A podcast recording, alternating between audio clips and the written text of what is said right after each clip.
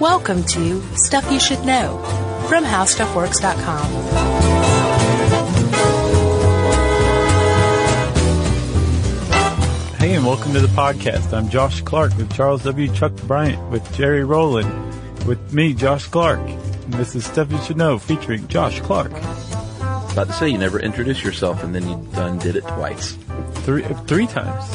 Uh, oh yeah, you always introduce Yeah. yourself, but you never say your last name. I think that's what struck me. Josh, No, I say I'm Josh Clark. do you? Yeah, every time. I should listen to these sometime. Yeah. that explains the glazed over look in your eyes whenever we start. Mm-hmm. Um, bridges. Yeah. Is that your intro? Yep. I like them. Uh, Maybe we can add like a scat drummer on top of that. We have that kind of um, when we're doing uh, listener mail. There's a little bit of D. Oh yeah. Well, that's not scat drumming. I would say that's more of a shuffle. Skets like boo da ba ba ba da ba ba ba. Yeah. like that. Yeah. You should get Hodgman to scat for you sometime. He's a good. Oh, I'll bet he's Good good at at it. scatting. Yeah, A lot of boop boop badoos going on when, I- he, yeah, I can when he's see that. scatting. any jazz hands? No, it's not exactly Manhattan transfer level. Oh, he's intermediate. Yeah. Uh, yeah. So again, bridges. Ta-da. Yeah, you know, I bet we're going to hear from some folks because there are bridge enthusiasts, Yeah, which I think is kind of neat. yeah. Well, I mean, they're like modern marvels of engineering, and actually, there's some ancient marvels of engineering too, as far as Just bridges about to go. say that, dude. They are, um, yeah, they're you basically. Uh, I was talking to our pal um, Adam, the architect. Oh, the bridge builder. No, Yeah, uh, he's a building builder or a building designer. yeah. I don't know if he actually knows how to build the buildings. He just knows how to tell other people how to build. I bet Adam can't swing a hammer. so he was saying that um, uh, the um, basically the structural engineers who design bridges are just straight up geniuses. Oh, I'm sure. Like it requires uh, basically a genius to, to factor in all of this stuff. yeah, anyone can design a building. you know, it's just four walls and a bunch of floors. Right. Put a roof on it. Bridge though is different. That's right. There aren't walls really. Um, there can be bridges of Madison County. They had walls. Oh yeah, they have walls. Uh-huh. I was going to mention the bridges of Madison County. Yeah, I love those. Th- That'd be a beam bridge, I guess, Mm, yeah, with a uh, a truss, right. a top truss. What's the top truss called? A through truss, Yeah, through truss. and then below that, uh, if it were below, it'd be a deck truss. But I don't know if that counts as a truss. It's more just like a house on top of the bridge. I bet there's structural support there. I guess. Maybe. I thought it was ma- mainly just to keep the rain off of you when you cross the bridge, like just an extra little thank you for crossing the bridge. I thought it was just to draw in lackey tourists Hmm. who uh, wanted to have their picture made. Another famous bridge, the one that the headless horseman couldn't cross in the Legend of Sleepy Hollow. Oh yeah, Wasn't that a bridge? sure. Trolls live under bridges. Bats. Drawbridges are pretty cool. Have Yeah. you ever seen Maximum Overdrive, the beginning of that movie? Um, it's been many many years. I, I saw it in again. the 80s. I saw it again very recently, like this year, and it is, Really? it's maybe better than it was before. It, it holds up as a crappy movie still. Yes. yeah. The whole soundtrack is ACDC, by the way, which you should love. Uh, Whole I soundtrack. do love that, and I do remember that. And didn't Stephen King direct that? yep. Which he doesn't do much, right? No. That may be his only one. It's definitely his first. Interesting. But there's a great drawbridge, drawbridge scene in there. Uh, I, did someone jump it? Jump the span as it raised? No, I think their car fell in or their truck fell in. Oh, okay. Because usually the drawbridge scene is like, I can make it. Uh, no, this one was you're all doomed. Yeah, you're not kind of making it. drawbridge scene. Gotcha. And uh, let me also recommend Budapest for bridges. Yumi and I went to Oh. Budapest a couple New Year's ago. Yeah, I went there like 20 years ago. Okay, so yeah, you know Yeah. the bridges are amazing. There's I think like five. Yeah, because they It- connect the two sides. Uh, yeah, Buddha and Pest, Mm-hmm. right? And each one is totally different. Like it just a completely different design, Yeah. and they're just all gorgeous. Yeah, uh, let's just start with a bunch of bridge recommendations. I'm going to recommend the city of Pittsburgh. Oh yeah, Uh, I went Very to a famous baseball for that. game there and it's just gorgeous. Those beautiful bridges that you can see from the baseball stadium Mm-hmm. and the river. That was when we were shooting Lovely. a Toyota commercial thing, right? right. Yeah. Uh, I stayed in the hotel and just ate um, sog paneer. No, chicken sog. Right. Just like a, a quart of it. But you could see the baseball stadium out your hotel window. Yeah, and I saw some bridges too. Yeah, you walk across the bridge to get there. Right. Or at least we did. What else? Any other bridges? Meh. Oh, well, Brooklyn Bridge. Sure, Golden Gate Bridge. Yeah, Yeah. those are like the famous ones. They're barely even worth mentioning.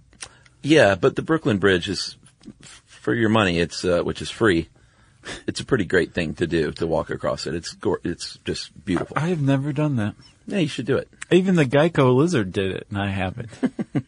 that guy's like Australian or something. Well, maybe we should just animate you and have you walk across it. Uh, one more thing. If you want to know more about the Brooklyn Bridge, I don't remember which one we talked about it in, but there is a really cool documentary about the Brooklyn Bridge and its building. Yeah. Uh, by Ken Burns.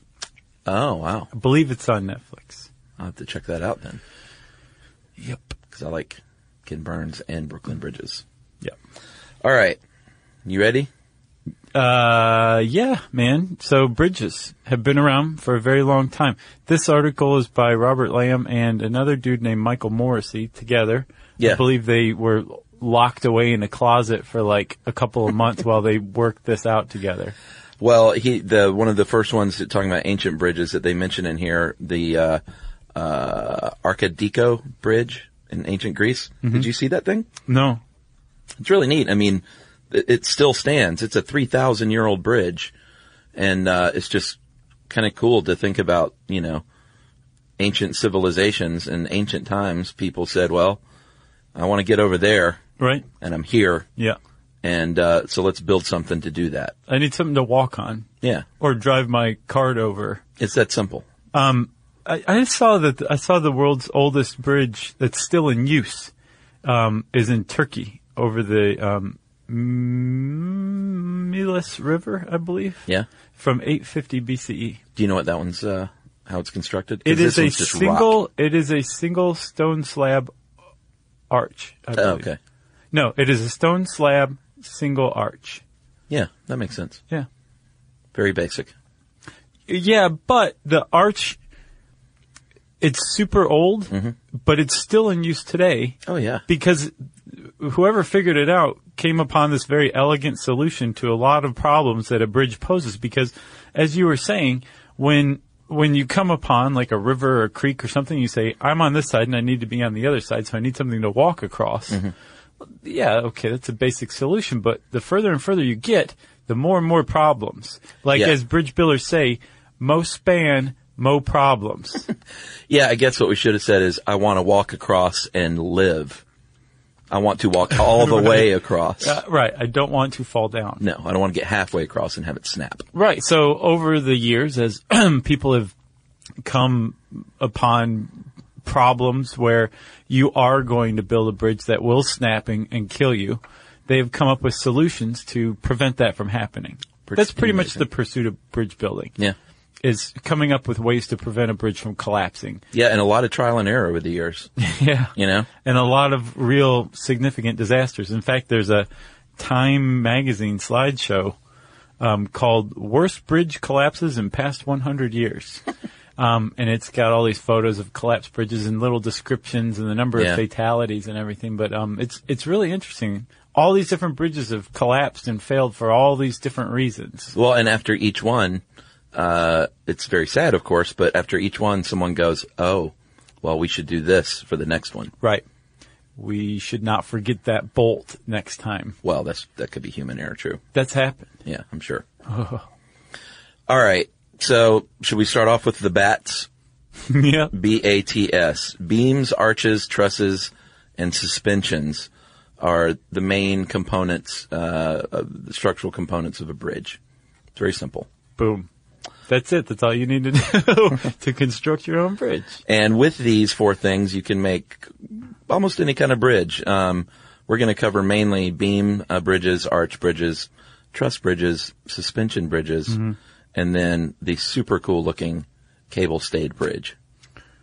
It is super cool looking. Probably my favorite looking bridge in the world that I came across in research, researching this is a uh, cable stayed bridge, the one that's in the article. Oh yeah, they, they look like uh, they look like sails. It's gorgeous. The big triangles rising up. It's lovely, Yep. but it, they look a little more modern to me. They don't have that classic uh, architecture like the Brooklyn Bridge does, or like the Tower Bridge in London. Yeah, I think that's why I like it. Yeah, you like the modern look. Yeah. Yeah, you're a modern guy. I'm super mod. All right. Um, they point out in the article, which is very key, what you talked about. The span of the bridge is the distance between the supports, and that's where um, that's where it all goes down. Basically, yes, that's got to be strong there. Those are something that every single bridge has is a span and at least one support. Most likely two. Yeah. you know? Uh-huh. Um, and there's different, the reason that there are different types of bridges is because different bridge designs, that, that BATS designs, what is it? Beams, arches, trusses, and suspension. They provide stability for varying span lengths. Yeah. So like a beam, if you have like a 50 foot um, span, just put a, a like a, a, a very long log over over the span, and there you go. There's your bridge. Yeah. But as you get further and further along, you have more and more problems supporting that span. So you need different types of solutions, and the different length of the span calls usually for a specific type of bridge design. Yeah, and generally it, it'll, I mean, there's a lot of overlap, of course, but, um, beam bridges tend to be the shortest, followed by arch bridges and then suspension bridges. Right. And I think those, um, the, uh, cable stayed bridge is, is kind of a suspension bridge, so that counts. Yeah, right? It's like a kind of a variation. yeah, It's those related. are, they to can it. be very long as well. Yeah. Yeah. Not quite as long as suspension bridges, though. From what I understand in this, um, the suspension bridge affords the longest span. Okay. So you got a, a big long span. It's it's suspension time. Yeah, and they're also super expensive, Yes, suspension bridges. because all the bridge builders know that you got a long span that you're trying to cross. You probably got some deep pockets, and they're going to milk you for it. Oh yeah. Every penny. Yeah. Yeah. Like you need a suspension bridge? I'm your guy. Yep.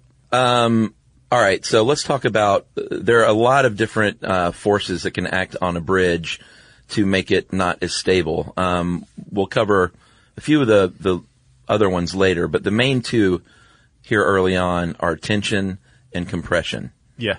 And the very easy way to think about these two things is tension is like if you if you and I are pulling a rope, like you're on one end and I'm on the other, we're gonna pull that sucker tight, and uh, I'm gonna fall over due to your massive uh, strength I'm pretty huge. but um, there will be some tension in that rope, Yeah, tension and maybe is, between us. is, li- is li- after you fall down. Yeah. And I'd start laughing. Yeah. There would be tension. Sure. But tension is the lengthening of something. Yes, Compression is the shortening of something. yeah, like a spring collapse. Right. So it's easy to visualize when you're talking like springs and ropes and that kind of thing. But if you're talking about just a single deck of a bridge, Mm-hmm. which you think of as one piece, um, it's tough to, it, it starts to get tough to visualize it until you realize that you have to look at like a bridge deck, like Yeah. the roadway on the bridge Yeah.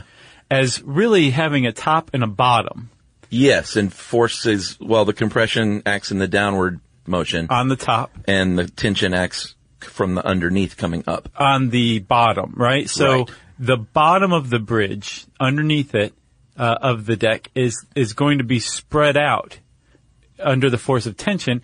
Where on top, where the, it's being pushed down, compressed, that's compression. Yeah, and they kind of in a weird way work together, even though they're Right. sort of opposite things. They're definitely related. yeah. Right. Uh, and what will happen is if these, uh, if, if you aren't a very good bridge builder, um, buckling will occur when it's compressed uh, on the top, Yeah. and snapping can occur on the bottom uh, when tension is at work. That's right. It all sounds very confusing, but if you just all you got to do is like put your hand out and look at it, Right. you know, And so, or if you take uh, a and push down on your hand or up on your hand. right, You know what I'm saying? sure, Like that. Yeah, like that. um, the the whole thing becomes very very evident when you look at a beam bridge, right? Yeah. The most basic form of a bridge, Like if you dropped a log over a river. right? And this this thing um, this article used the example of like taking a pair of milk crates and Yeah. putting like a, a two by four across them, right? Sure. Let's do that. If you put like a bowling ball on a bowling ball stand so it doesn't roll around yeah, that'd be awkward. on top of the um on top of or right in the middle of your uh, two by four, which makes up your beam bridge deck, right? Um, you're going to see that it bows, and what you're seeing is that on the top it's being compressed, on the bottom it's being um, Tensed. tensed, right? Yeah. Um, and what you've just done is add a load to that bridge. And there's two kinds of loads to start out with. There's a dead load, which is the weight of the bridge and all of its materials combined. Yeah. And then there's a live load, which is say like the cars and the people and the trains and everything that, that add the extra weight while they're moving across it and everything. Yeah. And as you add this extra load, first of all, the bridge is already dealing with its dead load. Yeah. It's got to hold that up. That's job number one for a bridge. Yeah, like if you had a 300 foot 2x4 and two milk crates, it's going to sag in the middle just naturally. Right. And it might even break. And there have been bridges that have been built that where the guy forgot to carry the one or whatever. Yeah. And they couldn't stand up under their own weight and Wow. they collapsed from their own weight. They collapsed from the dead load. So job number one of a bridge is to support its own weight. Job number one Mm-hmm. is to um, support all of the live load, the traffic that goes across it as well. That's right. Uh, and the two ways that you're going to do this to counteract tension and compression are dissipation and transference force, Yeah. uh, or transferring the force. So with dissipation, you spread out uh, that force equally. You spread out over a wide area, and with transferring, um, you move the area of weakness to an area of strength. Right. Which Pretty simple. Yeah, they're kind of tough to distinguish sometimes. Yeah. You know what I mean? But for example, like uh, the best example of dissipation is the arch, which we'll talk about how that works in a second. Yeah. Um, but suspension bridges are best at transferring the um, the tension and compression forces. That's right. So if you're if you're talking about a beam bridge, that most basic kind, uh, the other thing they're going to do to make it stronger, of course, is use back in the old days, they used wood, then later iron, Uh-huh. and then steel, Right. maybe some concrete mixed in. Yep. Um, but the size of the beam is going to be really important. Like the height of the beam is important because the the top is going to experience stress, the bottom is going to experience stress, and the middle not as much. So a good I beam, Right. a good tall I beam is what you want. Yeah, and I didn't realize that that's why I beams are made like I beams. I didn't until really just either. Now. It's Makes because perfect sense. the center of like the deck or the beam or whatever, Uh-huh. any kind of beam, is going to experience the least amount of compression or tension. It's really the top or the bottom. Yeah. So you don't have to put quite as much material into the center of the beam as you do the top and the bottom to prevent buckling and snapping.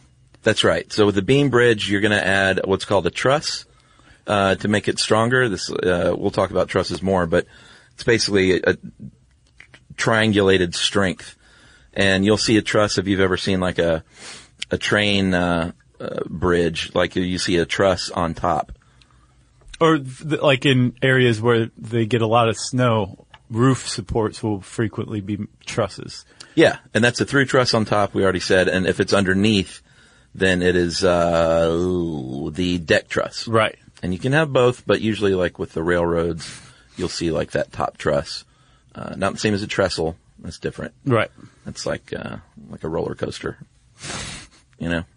So after this break, why don't we talk more about, uh, truss bridges? nice.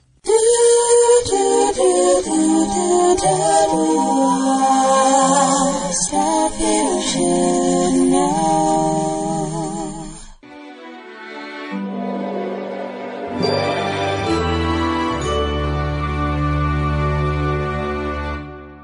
So, Chuck, no joke, trusses are one of my favorite things now.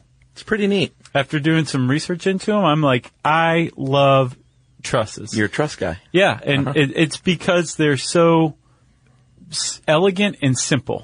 They're elegantly simple, basically. Yeah. So, um, I saw this really great explanation where it was on Make Magazine, and I think it was called like uh, "Ask Make How Do Trusses Work." Pretty straightforward, um, and it basically had like a, a really ga- a great graphic of taking po- using popsicle sticks, right? Okay.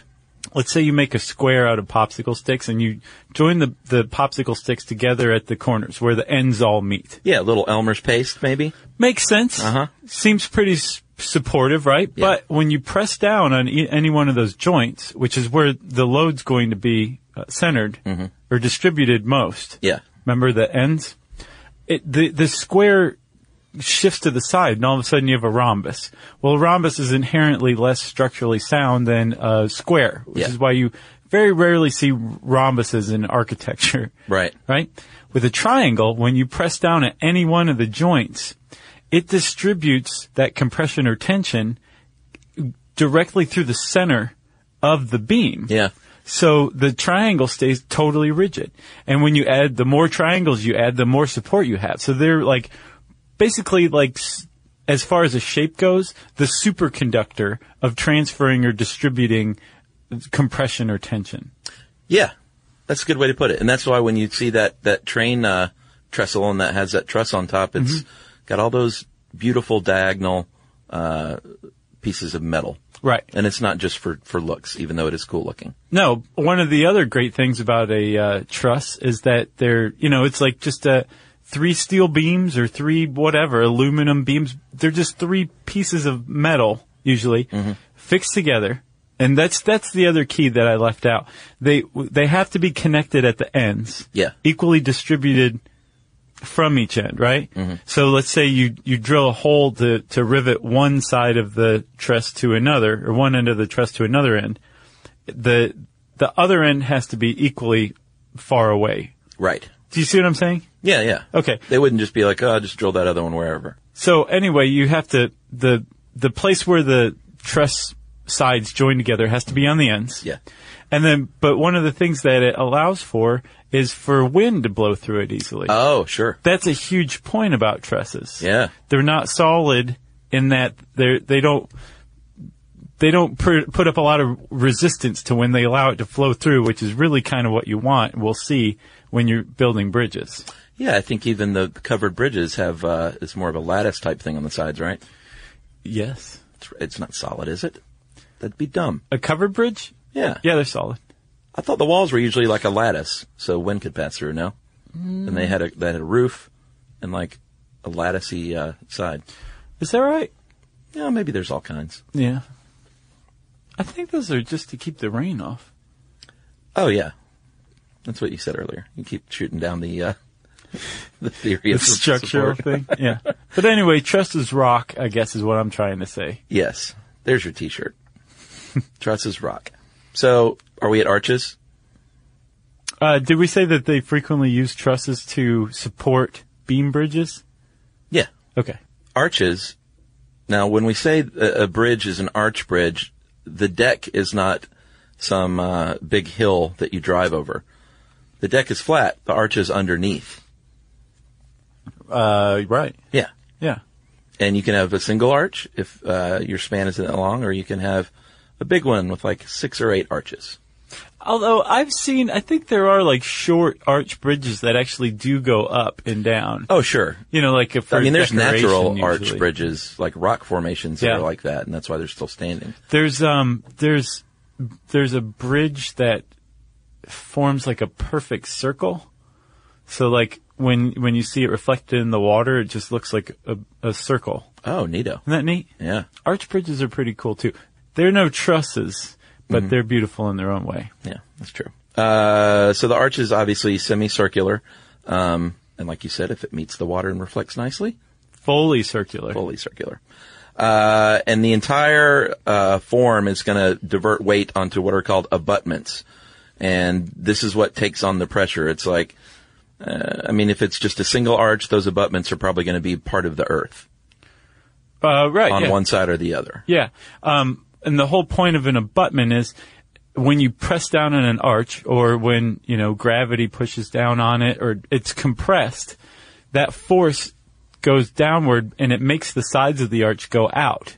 Yeah. Those abutments press inward so that the force of compression just goes straight down through the arch circle, the semicircle, Yeah. and into the earth or into the ground or whatever. Yeah, and, and it's uh, the arch. The what I thought was interesting. It's really all about fighting that compression. There isn't a lot of tension Right. that comes into play with an arch bridge. I think the tension is grows more and more possible when the um, degree of the arc or arch grows. Oh, okay. Yeah.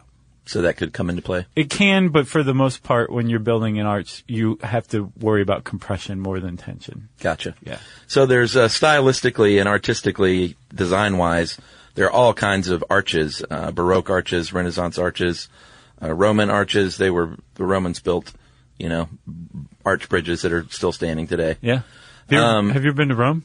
Yeah. Man, it's just like you're walking along and all of a sudden you look to your left and there's like a 2,000 year old aqueduct, Yeah. you know, 1,500 year old arch just sitting there.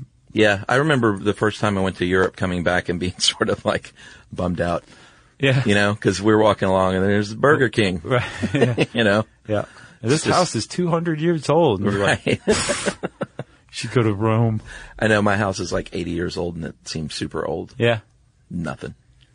Not by Roman standards. No, but you know, a little drafty in those uh, thousand-year-old apartments. Yeah, but it's so neat though because I mean like there's so much old surviving stuff. Yeah. That not all of it's even meant to be preserved. Some of it's just like just there. It's not Yeah. like a part of a park or an historic exhibit. It's just part of the city, Yeah, you know? yeah. I, I've heard uh, co- other tourists complaining about how dirty Rome is, and I'm always just like, come on, it's like You're focusing on the wrong part. it's been around for a long time. yeah. Um, Oh yeah, that too. yeah, and also, yeah, don't be stupid and j- just look around you. Like they're complaining in front of a 2,000-year-old fountain. I didn't notice it was particularly dirty. I mean, it wasn't any more dirty than like New York or Yeah, anything. any other big city. I Yeah. agree. But the uh, the thing with the arch, though, it- very stable once you get it built.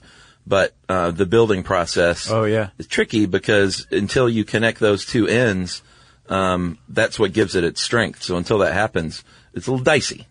Yeah, oh yeah. Got to have some scaffolding going A lot on. of- yeah, and, and they used to build wood scalf- scaffolds and supports Yeah. to hold the thing, and then you just would build it in. Um, Yeah, that makes sense. Now they use suspension cables. Like, uh, I think the biggest arch bridge on the planet is West Virginia's New River Gorge Bridge. Man, that thing is unbelievable. It really is. And what's cool is when you look at it, um, it just it uses the cliff walls or the walls of Yeah. Mm-hmm. the gorge as the abutments.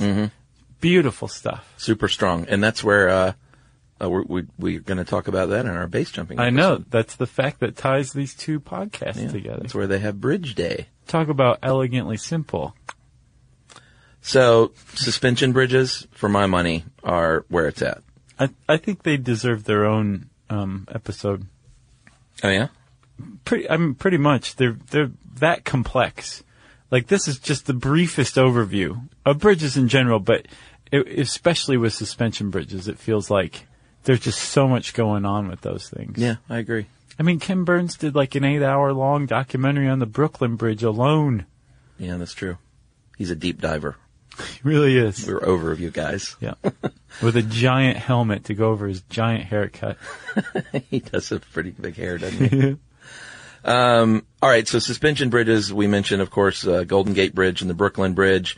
This is when you have your deck, uh, your roadway is suspended by cables. Yep. Uh, between can be a number of them, but uh, two, at least two tall towers. Right. that are supporting all of this weight and uh, compression is pushing down, uh, traveling up through those cables and is transferring all that compression through all those lovely cables. Right. So, I mean, another way to look at it is exactly what it sounds like. It's the bridge is suspended from cables, right? Yeah. But if you really start looking into what it's doing, it's not just holding these things up. What's, what's going on is there's a transfer of that natural compression of the deck. Yeah. Up through the lines, up through the cables, up down, up to the towers, which like you said, send them down to the earth, right? So the, the towers that hold the bridge up are at the same time distributing or dissipating the forces of compression that are trying to pull the bridge down into the water below it.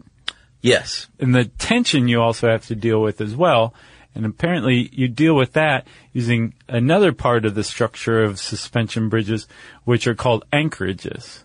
Yeah. Now that's just what the towers connected to at the base, right? No? No, huh? So it's like um. at Oh, the the- anchorage is, is like the abutment, essentially. Yes. Yeah, yeah. On They're the like left and right. They're like a suspension bridge's abutments, whereas Okay. as you get f- closer to the middle of the bridges, that's where the towers are. Yeah, yeah. But on the very ends, like say where the roadway hits the bridge, Mm-hmm. you're going to have a massive piece of rock or massive piece of concrete, and those are the um, anchorages. And you have horizontal cables that distribute the compression from the bottom of the bridge to um, the anchorages, and those those transfer those into the earth. Yeah, and you might also, depending on the size of your suspension bridge, have to have that below uh, deck truss as well to help stiffen the deck. Um, and you know, if you have a four thousand foot bridge, Uh-huh. you're going to have all all kinds of uh, trusses and decks and cables. And I think I finally figured out what it is about bridges that I love is What? that the the archi- the the structural design that it needs to be strong Mm-hmm. also happens to be beautiful. Yeah. You know what I mean? Like the way the cables are arranged, it's not like they're like, oh, this looks great. It's like, well, it has to be like this. Right. But it also happens to be very striking. Like Grace Jones. you know what I mean? Yeah. Absolutely. So, um, so suspension bridges are your favorite, huh? I like them because they yeah. have so much going on. Yeah. Mm-hmm. I like trusses because they're so elegantly simple and they're just tough as nails. There's a bridge for everyone, I think. There really is. Um, the cable stayed bridge, uh, and we should say that suspension bridges. When you think of a suspension bridge, you probably probably think of the Golden Gate Bridge or something like that, right? Yeah. just a classic suspension bridge. Two towers, two um, anchorages, lots of suspension cables. It's a suspension bridge. And you think, well, then they're probably pretty new. Wrong. Suspension bridges have been found in various forms for hundreds of years at least.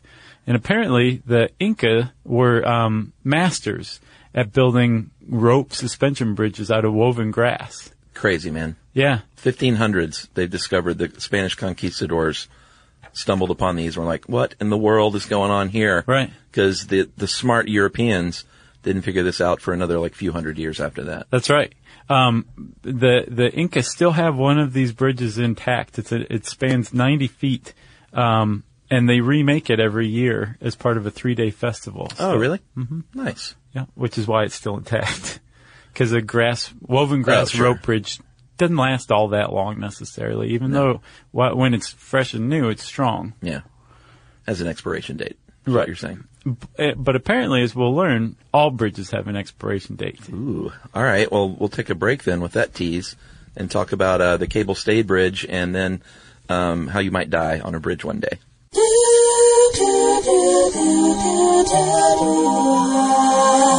Stuff you should know.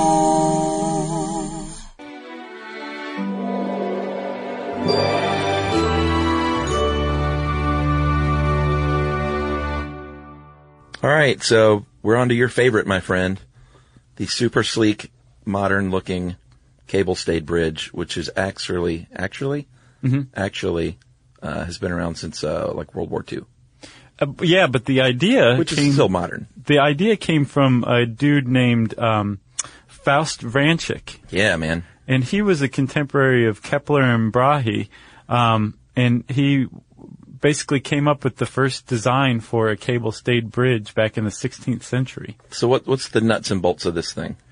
So basically, it is a rather than two towers, uh, like a suspension bridge uses, a cable-stayed bridge uses one tower. Well, n- not always. Um, There's plenty of them that have more than one, but Okay, but for a particular span of bridge, Yeah. there's one tower supporting that gotcha. one span, right? Yeah, Um, so it's basically you, you can't use it for as long of a span as a suspension bridge, Right. But if you have a slightly shorter span and you don't want to spend quite as much money and you don't want as many wires up there and everything, you can go with a cable stay bridge. So you have one, usually one um, tower holding up all the cables, and the cables can either all connect to one point, which is called a um, radial pattern yeah.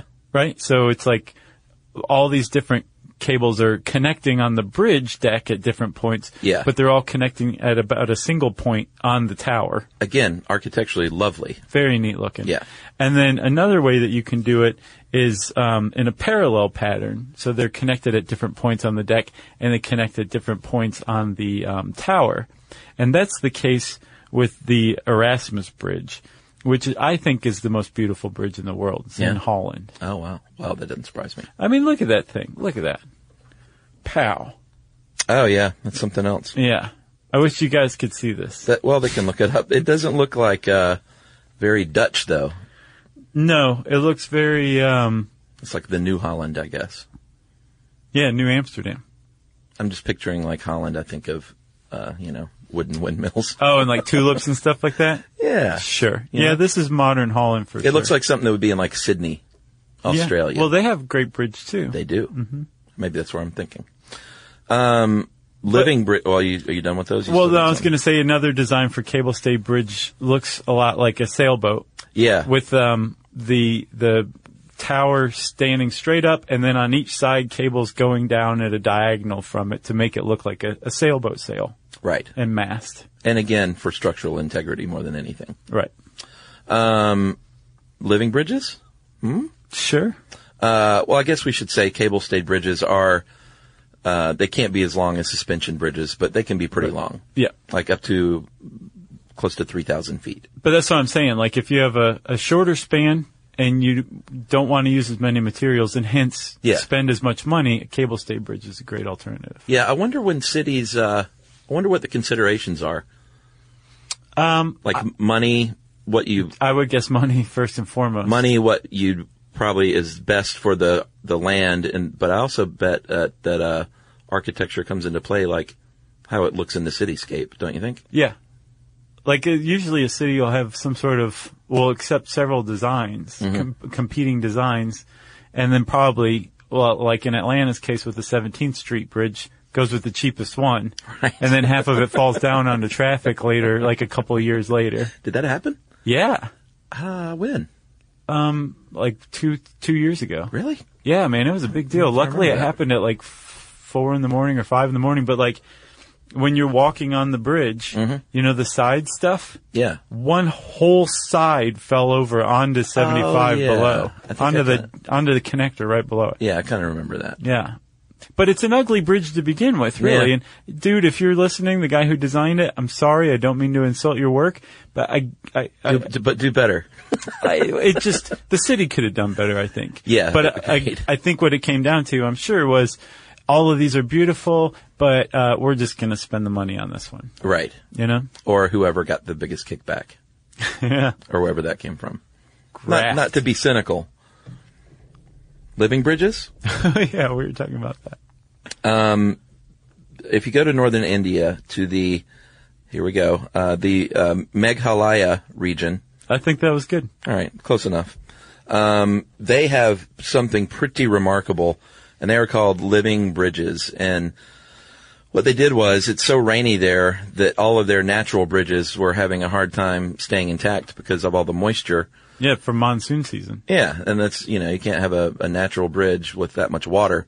So they said, why don't we take these tree roots and grow them out of the ground and span a river over the course of years and years and years, Right. and then basically plant it on the other side into the ground.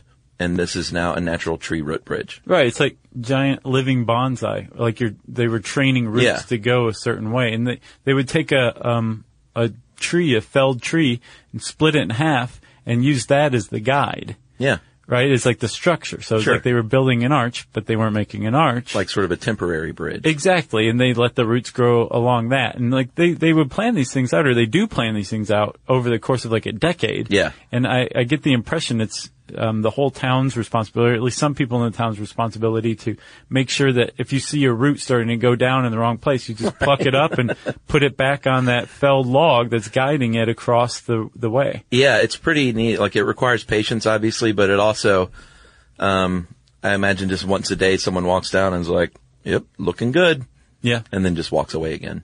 pets the bridge, says, Keep growing. I'll walk across you in 10 years, buddy. And apparently those things can last up to 50 years or the, the largest one that they have uh, up to 100 feet, which is 30 meters for our friends in India. Crazy. Um, and it can bear the weight of 50 people. And lasts up to 500 years, not 50. That's what I said. Oh, I thought you said 50. I said 50 people. Oh. Well, it's crazy. Like, you, you gotta Google these things. Yeah, they're, they're very pretty. Very pretty. It looks very, um, dark crystally. Oh, yeah, totally. You know what I mean? Mm-hmm. But it, they're not unsettling at all, No. like the dark crystal. Right. Which, by the way, if you're ever in Atlanta, sometimes people say, "Hey, I'm coming to Atlanta. Yeah. What should I do?" Uh, go to the Center for Puppetry Arts. Agreed. And just look at their free exhibit, Yeah. which includes a full-size Skeksis. It's terrifying. Yeah, they have, uh, we've talked about this before. They have uh, Emmett Otter on oh yeah, display that's as well. right. Yeah. For me, that was pretty, pretty magnificent. Oh, it meant a lot for Emmett Otter to meet you too. They're doing actually, I saw, I was just at the Museum of the Moving Image in Queens. Oh yeah, I saw you post something about that. Yeah, they have a Mad Men exhibit right now, which is pretty neat. Oh, But, but um, it was pretty cool. they I was not there in time for the Jim Henson when they're they're putting that in place. I think for later. Oh, it's coming. It's coming. Well, that's good. You didn't miss it yet. Well, yeah. I'll I'll just go back. We went to the uh, Yoko Ono exhibit at uh, MoMA. Uh huh. Awesome. She's something else. dude, she's got a pretty cool mind. Yeah. She had That's- she had this one display, and it was titled Three Spoons, and it was just four spoons in a row. It wasn't three. No, I love that stuff. yeah. So I I recommend that as well. I'm not a fan of her music though. I actually got turned on to her music in the listening room there. Yeah. Plastic Ono Band. It's crazy, It man. is weird stuff, but I kind of like it. I mean, she's definitely one of the the most like original thinkers. Mm-hmm. You know, out there. And she's been at it for a while. Like a lot of the stuff went back to the '60s, like the early '60s. Yeah. And Yeah. talk about weathering criticism and still just being like, screw you. Yeah. I'm Yoko Ono. I don't care what you say. Well, she was exonerated too recently. Remember, Paul McCartney came Oh, out yeah. and said like it was not Yoko Ono that broke up the Beatles. No, so of stop course it saying wasn't. that. The It Beatles just were- took him like 50 years to come out and say it. Yeah. You know, She's like, would it kill you? right? You've told me privately many times, but little press release. just tweet it. All right. So we talked about compression and uh, tension being the two main forces. Uh, there are quite a few other forces, dozens even, that can act on a bridge in a negative way. And the scariest one, for my money, is torsion. Um, if you've ever seen the video, it's a very famous video of the uh, bridge. What is it? The Tacoma. The Tacoma Narrows Bridge. Tacoma Narrows Bridge when it looks like a, a, a wet noodle twisting in the wind. yeah, it was 1940, It's nuts. and they have like footage of this whole thing just undergoing this destruction that kept just going on and on and on. And finally, the bridge just comes down. Yeah, the craziest part is when you're watching it, you just think, oh man, look at that thing. It's nuts. And thank God there's no one on it. And then you see like a dude walking on it in a car. Yeah, and a guy ran. There was a dog. There was one car in there, and there was a dog trapped in the car, and uh, some Ugh. some guy ran and got the dog. Oh, he did? yes, pretty great heroic stuff. Sure. Then later on, I don't know if it was the same guy and another guy, or just two completely new guys. They're just walking along it. And This is after a whole section has fallen into the river, Yeah. but the section they're walking on is still swaying. But It's it's like, like, this get is neat. away from the bridge. Step back from the bridge, man. So that's torsion at work. Yeah, and that's a big problem that um, designers of suspension bridges face because you have a deck that's being held from it's being held aloft by cables, Mm-hmm. right? It's not like fixed to anything below it necessarily. Yeah, I mean, It's, being suspended, so just like on like a rope bridge or something like that, it sways very easily, right? Sure. Yeah, those towers are strong, but it's not, you know, directly connected to those towers. Right. So if you have a swaying bridge in between them, right? It, and the thing is swaying back and forth, but if one side starts to sway over the other side, then all of a sudden you have an opposing circular force, and that's torsion. And that can basically rip the bridge in, in two, which is shear. Yeah, well, that's the other awful thing that can happen. It can just s- snap. Well, not snap, I guess, but just break into two parts. Yeah. Well, I mean, snapping is the result of compression. Yeah. So shearing would be what it's called technically. Yeah, exactly. Where two, the- the the same span of bridge has the two opposing forces acting on it at once um, in opposite directions, and it goes. whoosh. It makes that terrible sound. Um, if you want to combat torsion, um, many ways to do this. You're you're probably going to have a deck truss going on Yeah, uh, to help out. Um, trust saves the day. Deck truss saves the day. You're going to have uh, you're going to do uh, wind tunnel tests if it's a modern bridge beforehand. Well, you're going to make a model. Yeah, and, and do tests and see like how does wind affect this bridge and what do we need to do. But the thing is, with the um, with the Tacoma Narrows Bridge in particular, they did tests. They had that thing rated at, with standing winds of up to 120 miles an hour. But the winds that day that brought it down were only 40 miles an hour. And for a long time, they were like, "What happened?" And somebody said, "You know what it was? It was mechanical resonance." It was yeah the the, the deck truss was not sufficient for the span. That was part of it. and the way that the wind hit it, Right. and the angle caused the final thing, like you just mentioned, resonance, which is um, sort of it's a vibration basically that gets out of hand. So resonance to me, I think deserves its own podcast too. Yeah. It's awesome. Everything, every, especially anything that we build from an airplane to a bridge to a watch, ha- it, it, it has a certain frequency, Mm-hmm. um, where it will really pick up force, really absorb force. It'll run through it, right? So let's say that your bridge, um, has a resonance, uh, that's like at a frequency of 10. Yeah. That's probably a totally ridiculous number that I just said, but let's say it's 10, right? And then let's say that wind comes at it at 40 miles an hour at just the right angle and it makes it sway at a frequency of 9. Well, that bridge is going to be, it's just going to sit there and sway. Not a big problem. If that wind hits it at just the right angle, at just the right speed, it's, and it starts swaying at 11, it's still not quite a problem. Yeah, But if it gets it just right and it starts it swaying at 10, all of a sudden those sways are going to become more and more pronounced because all that energy is flowing through at its maximum potential, at, at, at its freest flow, because it's hitting the bridge at its natural resonance, right? yeah, And that's what caused the Tacoma Narrows Bridge to, to come down. Because once that thing starts going, there's no coming back from it. oh yeah. Well, you Because can it's see just it a- happening. It gets worse and worse. Exactly, and that's that's because it hit it at just the right frequency. Yeah, they liken it in the article, which I think is pretty uh, down to earth, of a snowball rolling downhill. Exactly, it just keeps getting worse and worse, and th- Yeah. you you can't stop it. So, but isn't that bizarre that you, a bridge has a natural resonance, a natural frequency? I don't think so. I, I like. I would assume it would vibrate.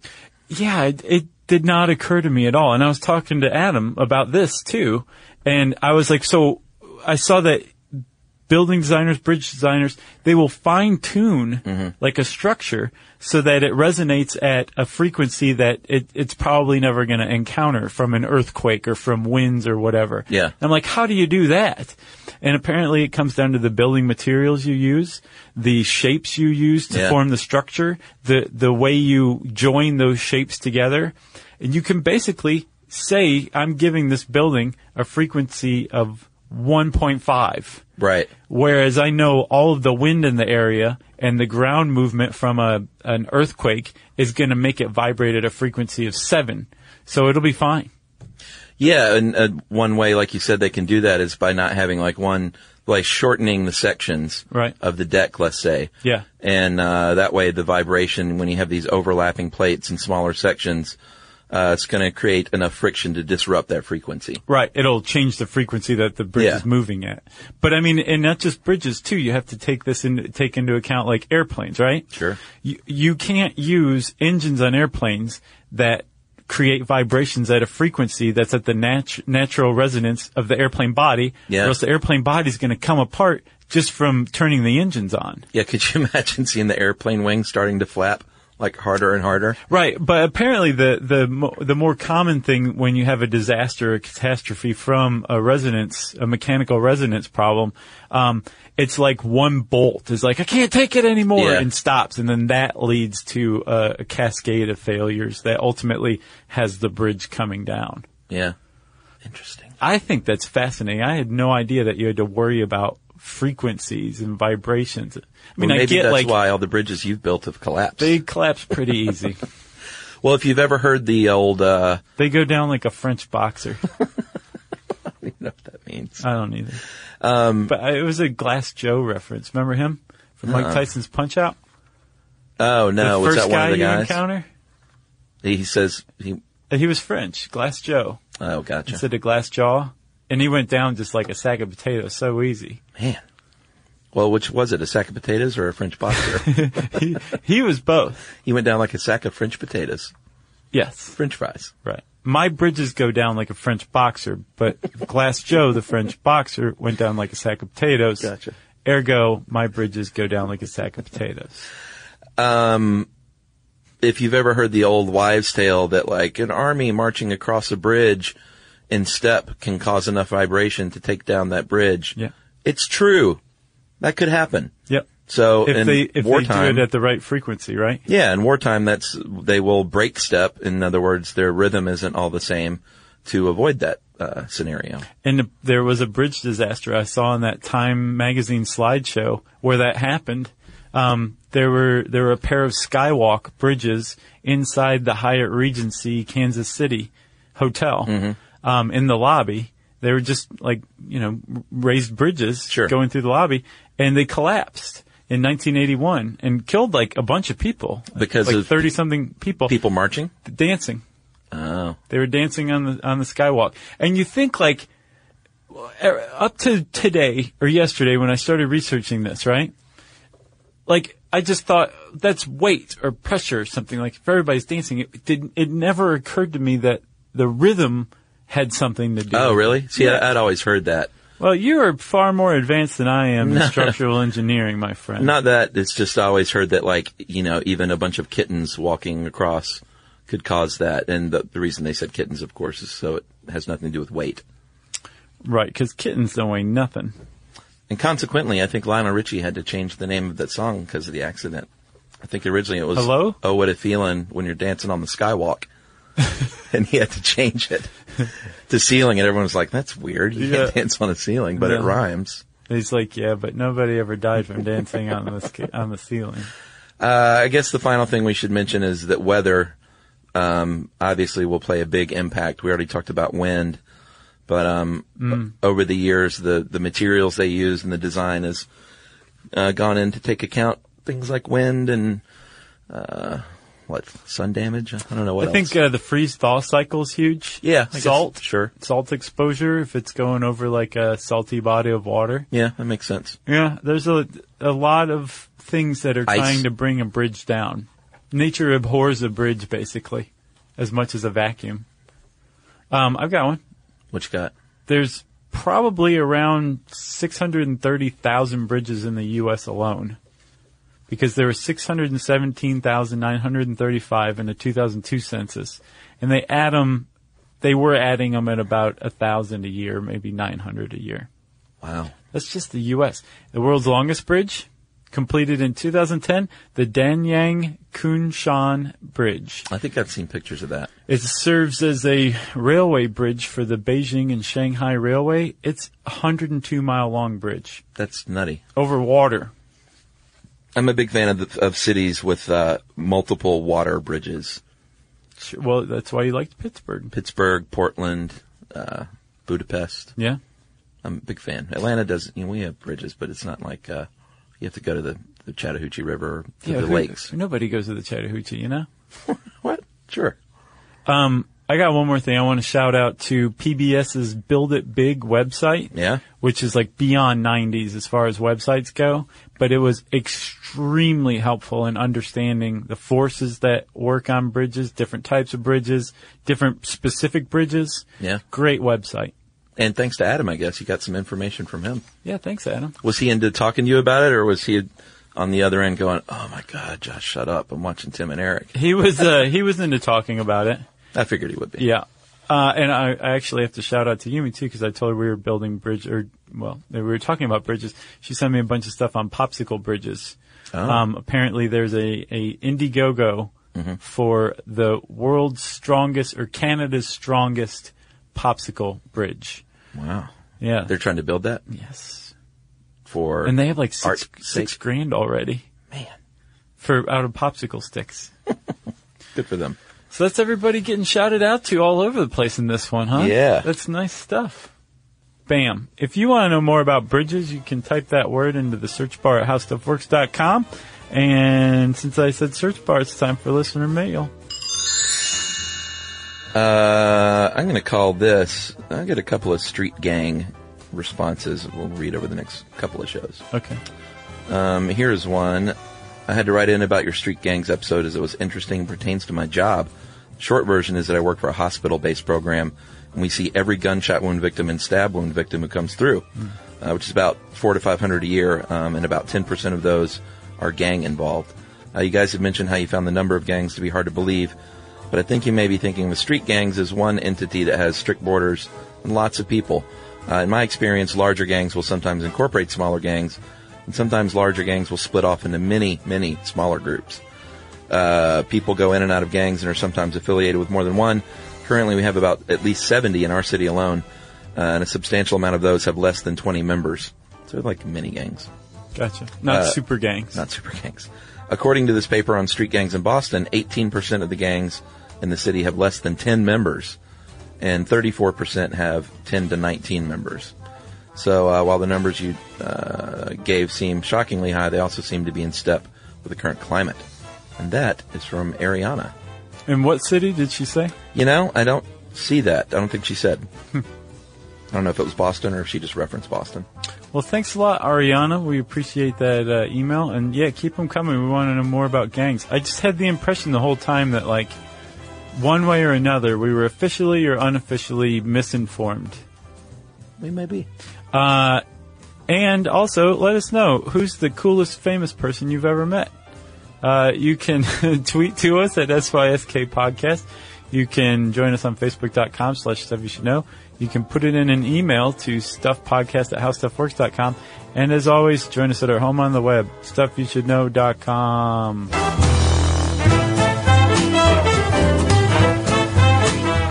For more on this and thousands of other topics, visit howstuffworks.com.